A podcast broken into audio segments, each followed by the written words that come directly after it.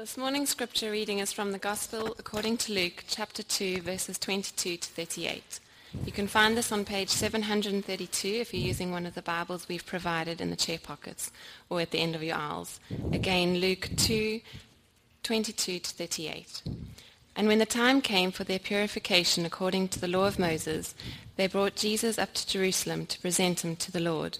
As it is written in the law of the Lord, every male who first opens the womb shall be called holy to the Lord, and to offer a sacrifice according to what is said in the law of the Lord, a pair of turtle doves or two young pigeons. Now there was a man in Jerusalem whose name was Simeon, and this man was righteous and devout, waiting for consolation of Israel, and the Holy Spirit was upon him. And it had been revealed to him by the Holy Spirit that he would not see death before he had seen the Lord's Christ. And he came in, in the Spirit into the temple, and when the parents brought in the child Jesus to do for him according to the custom of the law, he took him up in his arms and blessed God and said, Lord, now you're letting your servant depart in peace, according to your word. And for my eyes you have, se- have seen your salvation, that you have prepared in the presence of all peoples, a light of revelation to the Gentiles, and for glory to your people Israel. And his father and his mother marveled at what was said about him. And Simeon blessed them and said to Mary his mother, Behold, this child is appointed for, fall, for the fall and rising of many in Israel, and for a sign that is opposed. And a sword will pierce through your own soul also, so that, so that thoughts for, from many hearts may be revealed. And there was a prophetess, Anna, the daughter of Phanuel, of a tribe of Asher. She was advanced in years, having lived with her husband seven years from when she was a virgin, and then as a widow until she was eighty-four. She did not depart from the temple, worshipping with fasting and prayer night and day. And coming up at that very hour, she began to give thanks to God and speak to him of all who were waiting for the redemption of Jerusalem. This is God's word. These are a few Christmas sceneries from home, homes of sunrisers. And these are the kinds of images that I thought of and have seen in some of their homes that bring up the sort of warmest and, and dare I say, fuzziest of feelings when we get to walk in the door after a long day of December or, or we've just had a long day in our house watching our kids and we, the whole family is around, Christmas trees, lights, things of these na- this nature. Uh, in Cayman, of course, there are some amazing Christmas traditions, like the tradition of backing sand into the yard, which I haven't seen really actually happen and take place. It seems like it's been replaced by a, a jaunt out to the home of the Bond sisters or the Crichton home to, to behold the spectacle of an $8,000 light bill right before your eyes. It's just so great to see and wonder, what must that be like to have that much money? Um, so one of the things you can enjoy there, you know, lit up plastic Santas, those robotic Christmas carolers that you wonder one day might become sentient and attack you in your sleep, those sorts of things. And of course, a surplus of manger scenes, which are, are wonderful nativity scenes. Along with uh, Christmas trees, at least in Cayman, we still are blessed to get to experience manger scenes, uh, carols about baby Jesus, Christmas pageants in which Jesus is played by either a plastic baby doll or the smallest kid in the class. These are all things we get to enjoy. The Christmas story in the Gospel of Luke keeps those warm feelings flowing like a cup of hot apple cider. Mary gives birth to her firstborn. We're told in Luke chapter 2. She wraps him in swaddling clothes. And who doesn't get a warm, fuzzling, fuzzy feeling just at the thought of someone swaddling you? then Jesus gets his own private baby dedication. First, a ceremony for the wife, for the mother, 40 days after giving childbirth. God's law made much about purity and hygiene because childbirth, well, wasn't so much of either. And so she would go up to Jerusalem and have a ceremony performed. It typically involved a family bringing a lamb and a turtle dove to sacrifice. But if the family wasn't particularly well off, remember Joe and Mary, teenagers at this time, he's a carpenter, you could offer two pigeons or two turtle doves, which is where they come from, like the song. And of course, that's what Joseph and Mary, as we see in our passage, do. Then we see a ceremony for the firstborn child, baby Jesus. And everyone should still be feeling that warm, fuzzy feeling. This must be a, just a cool moment. At this moment, a man named Simeon approaches. He's a normal guy. All right, he's not a priest. He's not a pastor. He's not the paid guy who's supposed to be there like Brett and myself. But he, the Holy Spirit draws him into the temple, just shows up. He's so happy to see the baby. He holds him. And he says all kinds of wonderful, encouraging, positive things about this child. Just after that, another older grandmother type figure shows up named Anna, who is equally exciting, saying wonderful things about this child. So at this point, the warm and fuzz, like the needle on the fuzz-o-meter, it's like going past gingerbread cookies, teddy bears. Like it should feel really good to you in Luke chapter 2. And yet in our reading, something may have caught your attention. Something that might seem at first glance out of place and about what you may have thought, dang it, I really hope Ryan doesn't preach about this. But I have a feeling it seems so weird that he just might. And I am. and the reason I am is because it stood out. As it stood out to you, as it stood out to Mary, as it stood out to our author, Luke. Because it's the key to fulfilling all the warm, fuzzy encouragements, the salvation, the glory, the consolation of Israel, the redemption of people everywhere. Let's read it again together in verses 33 through 36, just so we make sure we're on the same page here. The, his father and mother marveled at what was said about him. And Simeon blessed them and said to Mary his mother, Behold, this child is appointed for the fall and rising of many in Israel, for a sign that is opposed, and the sword will pierce through your own soul also, so that the thoughts from many hearts may be revealed. Jesus' child dedication included an appointment that neither your child, yourself as a parent, this church body will have to keep because God appointed him to keep it for us. We're going to talk then this morning about this sign, this sign to which Jesus was appointed, to which he was destined, and what it reveals. So first, the sign. What is this sign that reveals the thoughts from many hearts? I firmly believe that sign is the cross, specifically Jesus' substitutionary death on that cross, his willingness to say, I'll go there instead of you. When Simeon, whose, whose name literally means, this is pretty cool, his name literally means sign, uses this word in verse 34, it's the same word used by Jesus when those who demanded a sign of him confront him in Matthew chapter 12. It's, it's a moment that should be, in some ways, common to us because who, have it, who has it among us asks at some point for a sign from God. Show me you're real. Show me you love me. Show me you're there. Check this out, Matthew chapter 12, verses 38 through 40. Then some of the scribes and Pharisees answered him, saying, Teacher, we wish to see a sign from you. But Jesus answered them, An evil and adulterous generation seeks a sign, but no sign will be given it, except for the sign of the prophet Jonah. For just as Jonah was three days and three nights in the belly of the great fish, so the Son of Man will be three days, three nights in the heart of the earth. Now, Jesus is giving them a common story, a story everyone would know, just to get them to think. Jonah appeared to die for sin and rebellion, his own rebellion, if you remember the story, and face a burial at sea. But instead, at the last minute, gets spit up by a whale. Jesus would die for sin and rebellion of the whole world and be buried. And the last minute gets spit up from death. And Jesus is saying, think of that story and look for this sign. Look for what will happen. That will be the sign to you that you are looking for. Everyone wants a sign from God. A sign that he loves you. He cares for you. Let me tell you a story, a true story about a man I knew many years ago and used to work with in ministry. He he often doubted God's love for him. And so he would ask repeatedly for a sign. And usually his requests were, you know, fairly self-centered, things that would kind of benefit him as well. So he prayed first. He said, God, if you love me, please send me a girlfriend. If you love me, just send a girlfriend as a sign that you love me. And sure enough, within like a week, he gets a girlfriend. All right, now, within a week and a half, she dumps him. so that was that.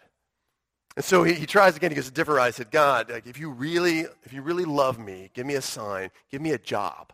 All right, He's a teenage guy, wants a job. And he, he not only gets a job with about a week and a half, but he gets a job that he loves. He loves to do what he's doing. And sure enough, within the next month, he loses that job. And so this time he goes to God. He says, God, I'm not going to be picky this time. Just give me any sign. Any sign will do. And seriously, within five days, he gets another job, a lower paying job, with his ex-girlfriend who dumped him. and he comes back to me, no kidding, and he says to me, honestly, Ryan, I'm not going to pray for any more signs. that's, that's going to be the end. And I said, I said to him, Sean, good, good. Because God's already sent one. The cross. The cross is God's sign that he loves you. Let me share you how, how that's the case, just in a few ways that it's a sign that God loves you as well. Number one, it's a legal sign that God loves you. The Bible says that God gives us one life, the totality of which we are supposed to honor and love him back with all our heart, soul, mind, and strength. None of us do that, though. We owe then a debt to God, the God who created us, undeservingly created us.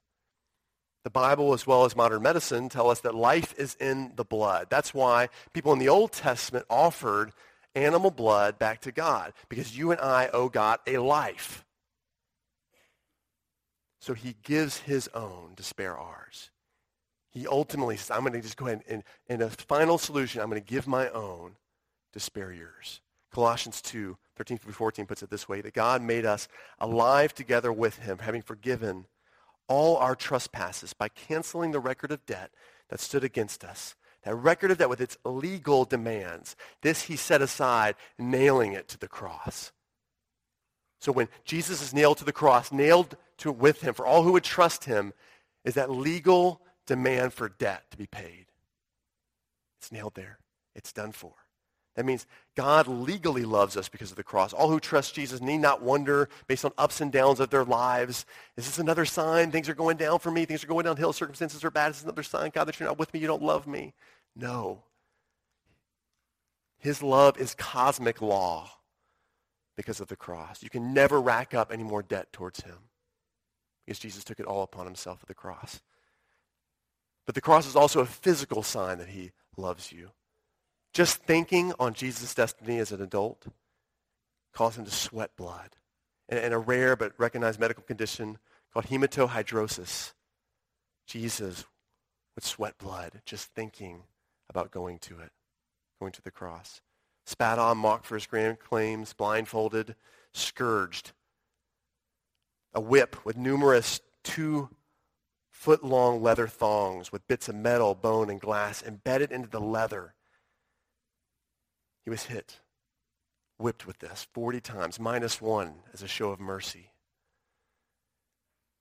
The cross itself was up to 100 pounds, and the person was affixed to it by seven to nine inch nails through the largest hand, sorry, the largest nerve in the hand, the median nerve. The feet were nailed in such a way to keep the knees flexed at about a 45 degree angle. And the only way to breathe was to push up your legs. So you could stay alive until your legs just got fully tired. Vicious cycles of increasing oxygen demand coupled with an increasing heart rate would come to matter such that the victim dies either of suffocation or a cardiac rupture. And so it could be accurately said that Jesus literally died of a broken heart so you wouldn't have to. That's how much he loved you.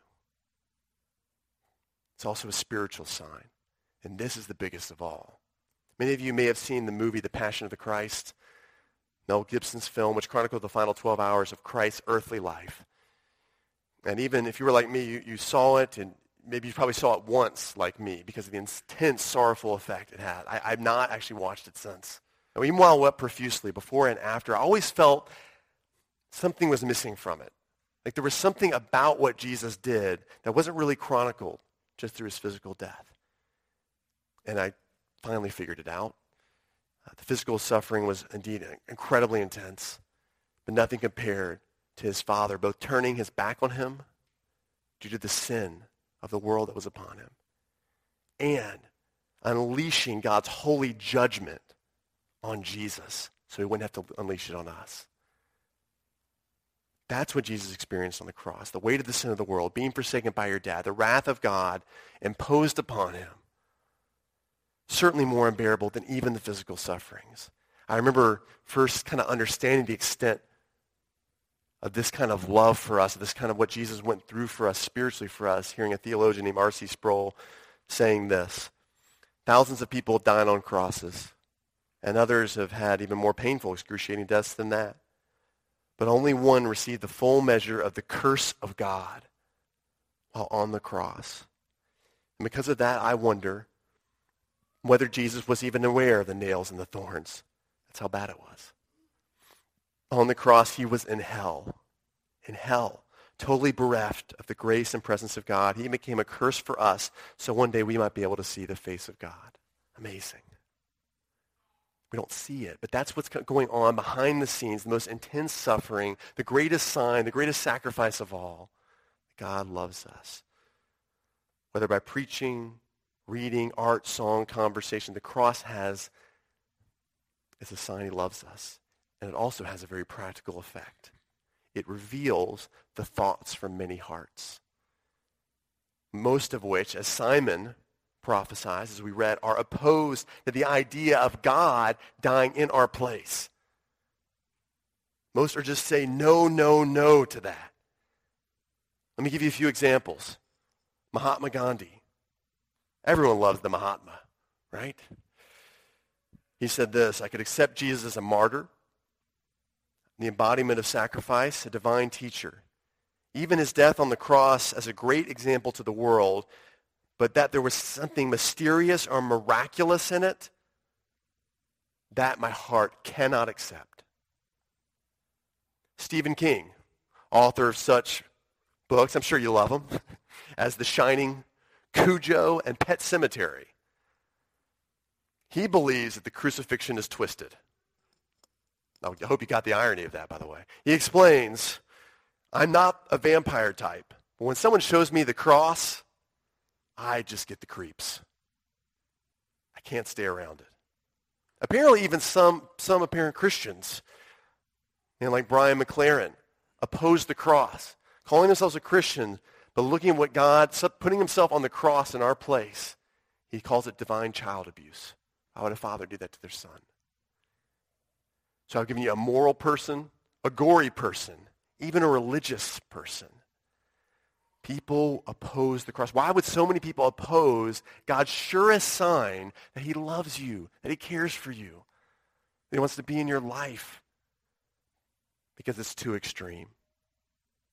Not in what God, not what it says about God's love, but what it says about us. It's too extreme. What it says about us, that we are both wrong and helpless. Wrong and helpless. So we humans may admit one of these things, but rarely both. For example, I might, I might be wrong, and I, I am often wrong. I might have grossly misjudged. I might have shortcomings, but I can overcome them by, with hard work, discipline, ingenuity, love, charity, and other miscellaneous contributions that I can make to society, my workplace, my home, even my church. So I may be wrong, but I'm not helpless. One of the reasons we still have, by the way, and read the majority of the Bible called the Old Testament is that it's thousands of years of evidence of rich people, poor people, foreign people, national people, good guys and bad guys. People from different careers and callings and socioeconomic backgrounds, none of whom can overcome their wrongdoings and shortcomings on their own, try as they might. At best, they cast themselves on God's mercy. That's a big reason why this is all here and worth reading. We see fail, fail, fail, fail, fail. As if God is saying, I didn't want to bring Jesus yet just to show you how hard this is. It's not just a, like your era thing. It's not just an our generation thing. And yet people will still say, well, I might be wrong, but I'm not helpless. Or they might admit that they need help but as a righteous sufferer, right? An innocent victim, a product of an unjust society. And so I will admit that I need help, but you have to admit that I kind of deserve it. Jesus Christ crucified is God's way. It's God's way to know him forever. God's way to access this love, but it involves the uncomfortable spectacle of God shedding blood for the uncomfortable truth that I'm both wrong and helpless. So what makes then Simeon and Anna so different? And, and knowing that might clue us into how our response might be different, might not be opposition to the cross. Quite simply, their response was different because for them, God's way was enough. Jesus is enough. Simeon waited his whole life for God to bring a solution to the problem of Israel, being both wrong and helpless. The Holy Spirit grants him this desire to see that solution. So he arrives at the Nicanor gate just at the right time past the court of Gentiles, looking at this, watching the ceremony of this baby boy. After beholding Jesus, he says, I can depart in peace. The prophetess Anna. Luke gives us this detail that she is either 84 years old or some commentators think she lived 84 years as a widow. So it would have been actually, she's much older, maybe even 100 years old. Either way, she's lived at this point get hold of this, three times, three times the average life expectancy of a Jewish woman in the first century of Palestine. Three times the average life expectancy.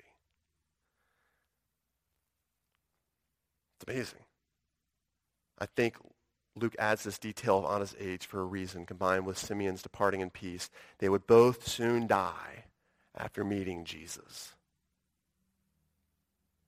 And that meeting with Jesus, though, utterly worth it. Their whole lives were lived with this as the climactic moment, the crescendo of everything they've lived and stood for. This is it. They didn't need to add anything else to their lives. They didn't need to go home and tell other people. They didn't need to make other contributions to society. They didn't need to add anything to just seeing this boy. Jesus, God's way was enough.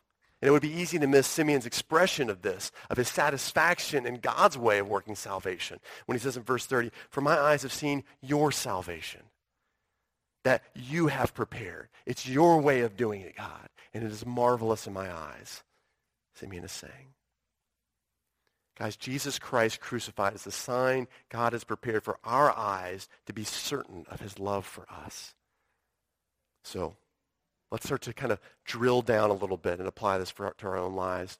First would be a question, will you rise or will you fall? The text gives us this idea, right? Many will rise or fall based on this little boy and him crucified. Will you fall or rise?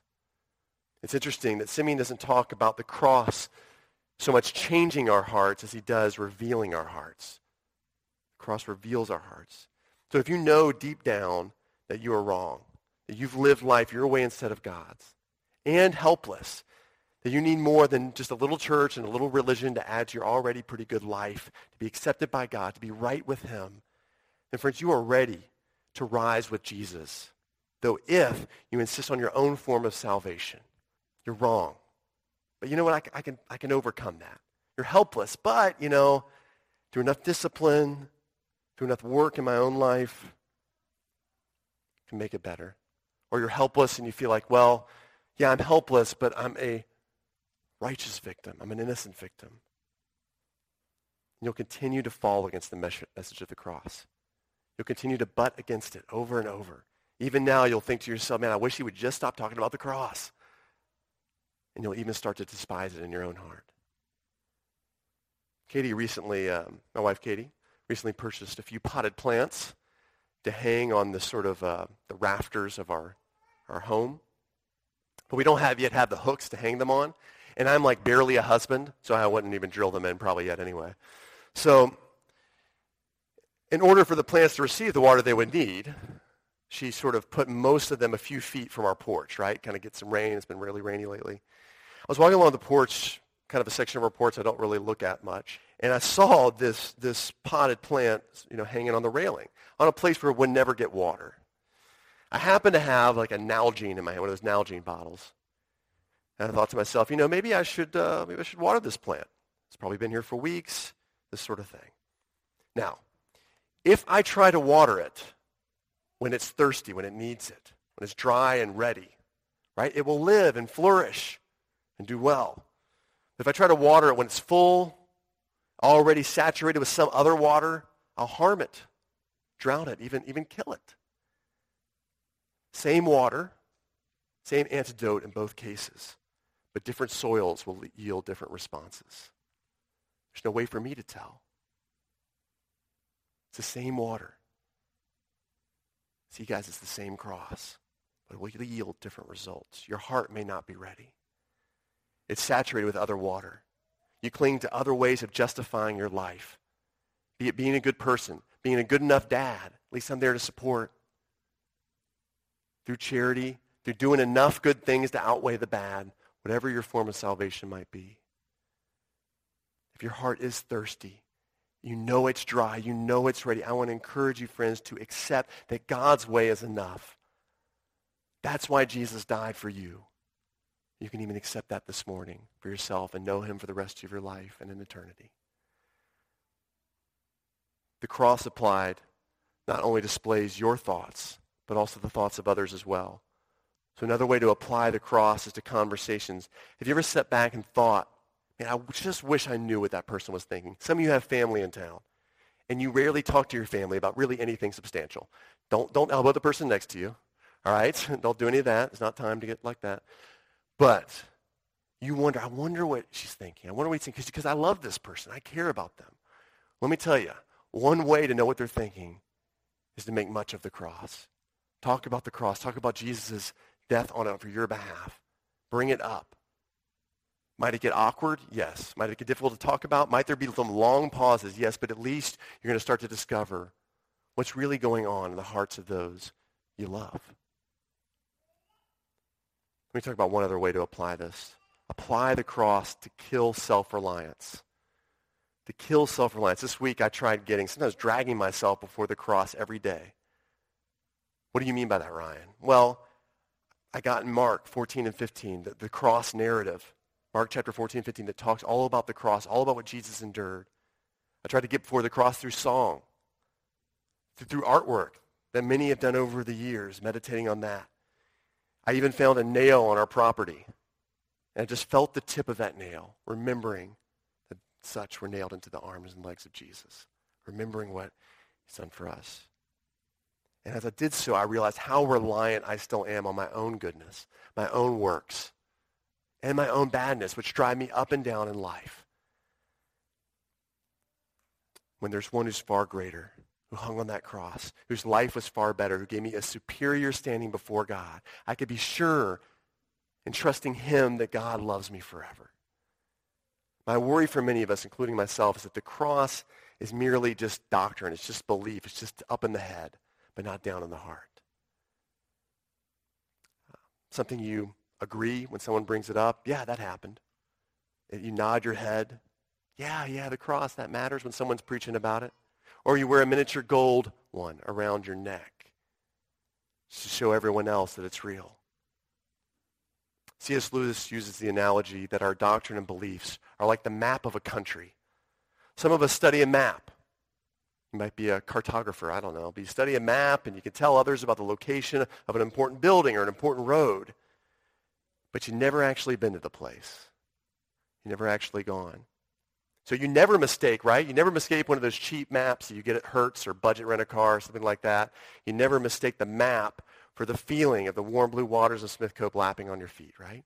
You never mistake a map for the cool breeze that comes off North Sound when you're in Kaibo or somewhere else. Or, or the taste of the food at your favorite restaurant here on this island because there's so many good ones. You never do that.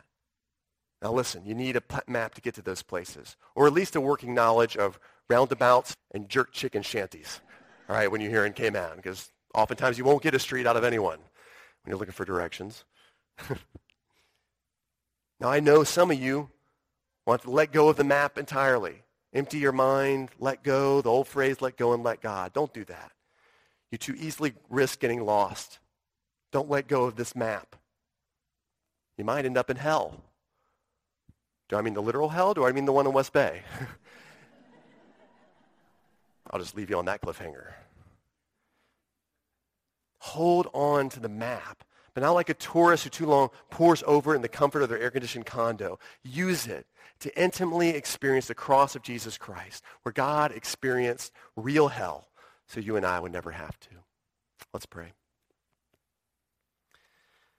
Father, we're so grateful that even at Jesus' child dedication, you reminded Jesus' parents and Simeon and Anna of this billion years old plan about the cross, your surest sign that you love us and accept forever those who would trust in your Son.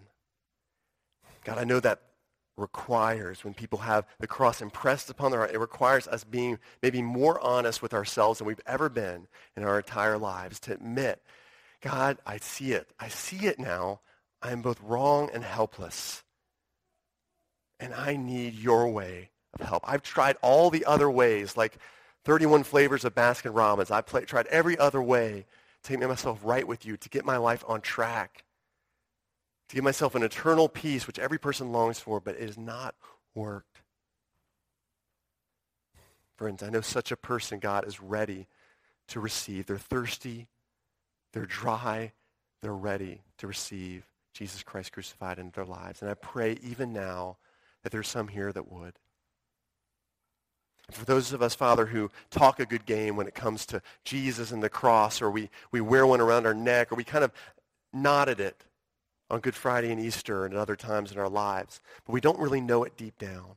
I pray that we would drag ourselves for the cross every day of our lives, reading the cross narrative in places like Mark 14 and 15, just listening to songs about the cross, looking at images of the cross, just different ways of putting ourselves and remembering what you've done on our behalf. To kill that self-reliance, to kill that, I can do it on my own. I don't need anyone else's help and that we would reach out and depend more on you in our lives. Help it not just be a map, Lord, but a destination we go to every day, the cross of Jesus Christ. In his name we pray. Amen.